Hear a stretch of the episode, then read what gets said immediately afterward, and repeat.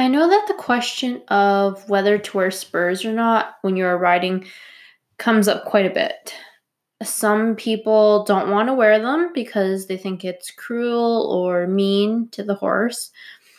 Others wear them because they think they are necessary to get their lazy horse to move. Others think that spurs should be used to get more speed out of your horse. With this episode, I hope to get rid of some of the confusion surrounding spurs so that you can make an informed decision as to whether or not you should be strapping some onto your boots the next time you head to the barn. I will start this off by saying that nothing bugs me more than being out in public. And I don't mean at some sort of horse event where there are competitors walking around. I mean out in public and seeing someone walking around with their spurs on. They drag their feet a little bit extra to make that spurs noise, and everyone looks to see who's wearing spurs. I get it. You ride a horse. You probably have an expensive horse ride the rankest colts, and win lots of buckles. Congratulations. Take the spurs off. You don't need to bring that much attention to yourself. Rant over. All kidding aside, the question remains as to whether you should wear spurs at all when you ride. Some barrel racers wear them when they ride, some don't. Even barrel racers who do wear them when they compete sometimes take them off too it can be confusing, but my aim is to clear all of that up with this episode. First off, if you are a beginner, it is a good general rule to say that you should not be using spurs. Julie Goodnight said it well when she said that, quote, spurs are an advanced aid to be used by an advanced rider on an advanced horse, end quote.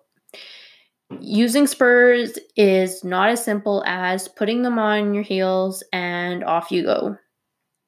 You need to know how to use spurs, which beginners do not. It's not a natural thing that you just start using. It is a skill that needs to be developed. As a beginner, you are still just learning how to use your legs properly. We don't need to be adding the skill of using spurs into the mix as well. It is likely that you are going to end up using the spur aid when it's not needed. I will never forget being in 4 H with a boy who had massive spurs on at one particular riding practice. Not only were they massive, but they also had jingle bobs on them, which made them jingle with every little move of his horse or his leg. And when I say massive spurs, I mean they were massive. They jingled excessively, and the worst part yet, he had no idea how to use them. Not only was everyone annoyed by the constant jingling by the end of the ride, but more problematic was the fact that his poor chestnut mare finished off her riding practice with a bloody belly from where he had made contact with the Spurs. I don't know if anyone ever said anything to him or to his mom. I was only 10 years old or so myself, so I certainly didn't say anything, but I do remember feeling incredibly bad for that poor mare. If you see something like this, please say something. Don't create a big scene or anything like that people can be touchy when you quote unquote tell them what to do with their horses. Uh, maybe direct them to this episode of the podcast. As I said, as a beginner rider, you are still learning how to use your leg cues. There may be times when you incorrectly cue your horse with your leg or miss cueing when you should have. This can cause confusion for your horse when the signals he's receiving are not clear. And this would only be exasperated by having spurs on your boots, as spurs will exaggerate any cue that you apply with your leg. Once you have advanced your riding skills and are riding a well broke horse, you can then consider putting on a pair of spurs. For me personally, I know that when I was starting out, I had spurs on, and it actually resulted in me not using my legs when I should have.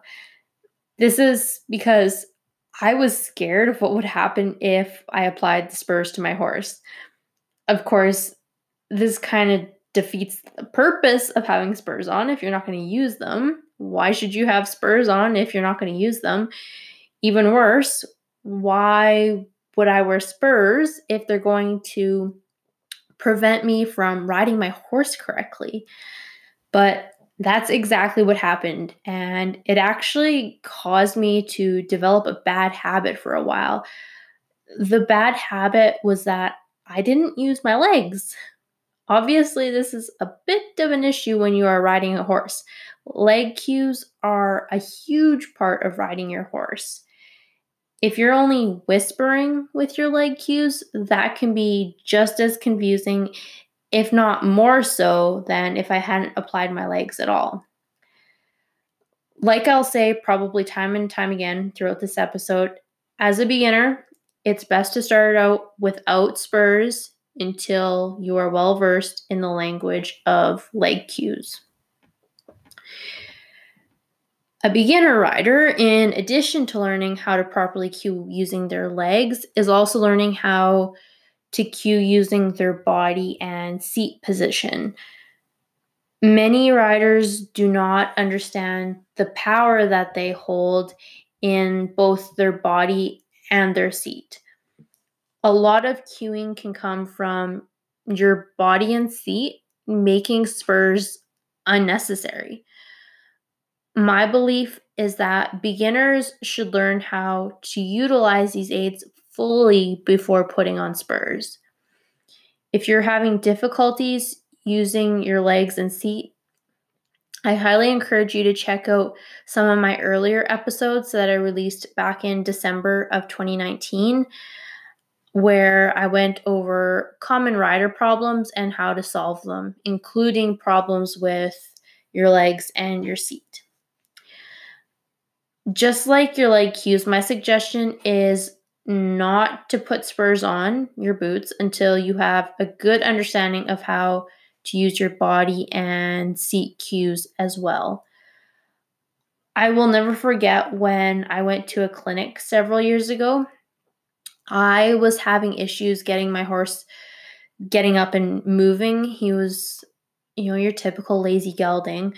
I had spurs on, but due to my timid leg cues and my overall quiet body, my horse just did not have energy in his body that we were looking for. The clinician got on him just to see what he felt like. And you know what? She had no trouble getting that horse to go, and she wasn't wearing spurs from the combination of her leg cues and the energy in her body, she was able to make him move without much effort at all. As a beginner, I hadn't understood this, but I definitely got the picture when she made my horse move um, with her first time riding him in ways that I never had after hours and hours of being on his back. My next area that I wanted to touch on is the horse you're riding. Not every horse should be ridden with spurs. In fact, in an ideal world, your horse would be sensitive enough to your cues that spurs would be unnecessary for even the most advanced riding. In my opinion, and there may be some of you out there who disagree with this. Green broke horses should not be ridden with spurs. They're just learning, and I think it is important for them to learn what the heel of a boot feels like. Many green broke horses can also be a bit on the sensitive side particularly in those first few rides. So, adding a spur to the mix could end up in a rodeo that we didn't want to take part in. Once a horse is more advanced, you can then consider using spurs, but even then, spurs may not be necessary. Like I said above, there are many world champion horses out there that are not ridden with spurs. And you know what? They're world champions. I should say, though, that even if your horse is advanced, it may not be a good idea to ride with spurs. Some horses are more sensitive in nature than others, and using spurs could do more harm than good. The horse may become anxious when you ride, which would not be enjoyable for you or the horse. There are many situations where spurs are used with an advanced rider on an advanced horse where they should not be. For example, spurs should not be depended on to help with a lazy horse. Yes, spurs can help in this situation, and I have definitely used them for this purpose on my gelding, but they should not be the ultimate solution. Riding techniques, body and seat position, as well as riding crops can be used to help with a lazy horse. In this case, the spurs may work for the time being, but you will find that they slowly lose their effectiveness. I had this issue last summer. I found that my gelding was getting duller and duller to my leg cues, particularly on those days when the sun was really warm and it was hot outside it was nearly impossible to keep my horse moving. And it got to the point where I felt like I was constantly cueing him. In fact, I felt like I was nagging him, which I probably was nagging. We had just gotten into this bad spiral of a situation where each ride he got more and more dull, even to my spurs. Eventually, I had just had enough I hated always having to cue him. It felt like I was working harder than he was. I would get out of breath, and the rides just weren't enjoyable anymore. So I decided that we needed to fix this. If you are having this issue, I definitely suggest that you try this. So you start at the stop, cue your horse for the walk by gently squeezing with your legs. If he does not immediately respond, do a combination of clucking and tapping your horse on the rump with a, rip, a whip. You can do one or the other or both, but just make sure that the cue after the cue to walk is abrupt and sends the message that he needs to walk now or there will be consequences. Let him walk a few strides and then ask him to stop stop for a moment, and then repeat the process. You want your horse to get to the point that he is energetically moving into the walk when cued. I found that this exercise worked the best at gaits faster than doing the walk stop transition. So, like moving from the walk to the trot or moving from the trot to the lope and back down. Again, you do the same thing. As you are walking around, ask for the trot. If he doesn't immediately trot off, apply a more aggressive cue right away. This may be another cluck and a touch of the whip. Just make sure, again, that he cannot ignore that cue. Oh, and you should be doing this without spurs. I forgot to mention that. You should just have the heel of your boot do this enough and you will be surprised at the difference. I did this with my gelding and he was completely different after actually a short period of time. Of course, I still have to maintain this responsiveness by doing this exercise from time to time because it's just in his nature to be a lazy gelding that just plods along, especially as he gets older and older.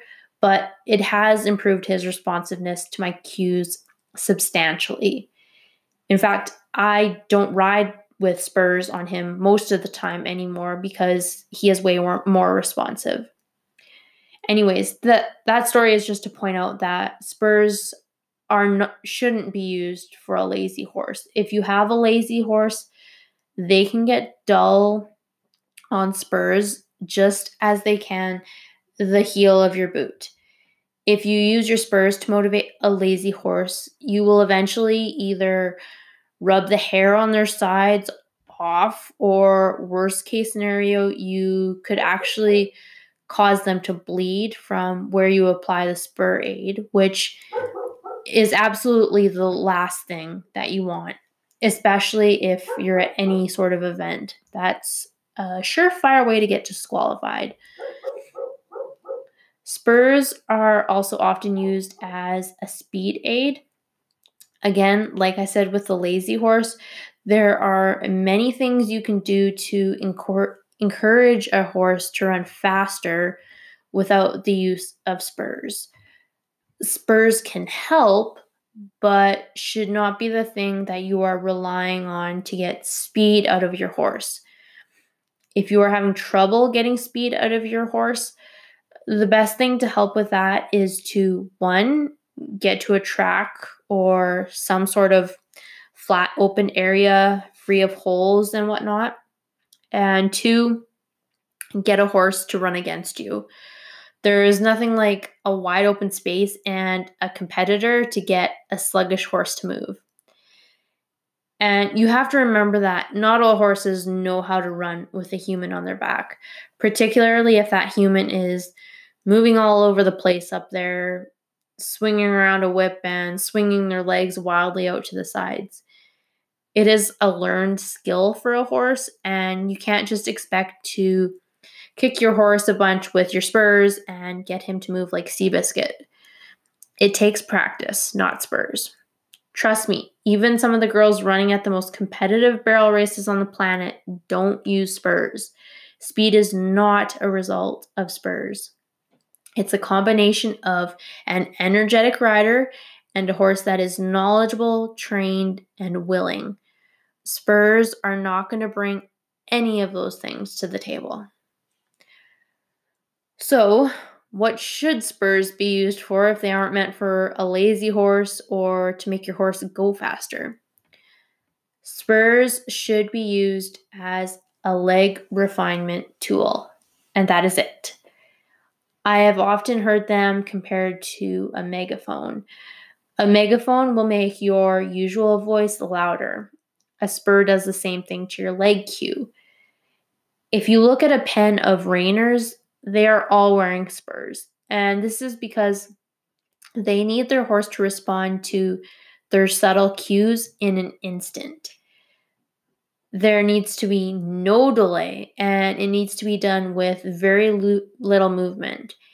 And this is why, on occasion, I have worn spurs. While I don't need to be as refined as a reiner, I do need, on occasion, for my horse to respond to my cues precisely and quickly, especially if we're going at speed on the barrel pattern. If I ask my horse to pick up his shoulder, I need that response now without me laying my leg into him. And I should say, just because I may be wearing spurs does not mean that I'm using them. I will typically use my calf for the most part and then will only apply the heel and therefore the spur if needed. So I will just reiterate wearing spurs is not meant to be a fashion statement. In the Western industry in particular, I feel like people, some people, wear them and ride with them just because everyone else is. Just because everyone else is wearing spurs does not mean that you need to wear spurs. Assess your situation and make a decision based on that. If you are unsure, ask someone with more experience. Ask them to give you some advice on what would be the best for you and your horse. They will be able to tell you whether you need spurs at all, and if you do, what style of spur would be best. At the end of the day, I would just say that you should make sure that A, you are a good enough rider to apply your cues properly without spurs. B, that your horse has been trained to respond to the spurs. And C, that your reasons for using the spurs make sense. If you can check all of those boxes, then you should be in good shape.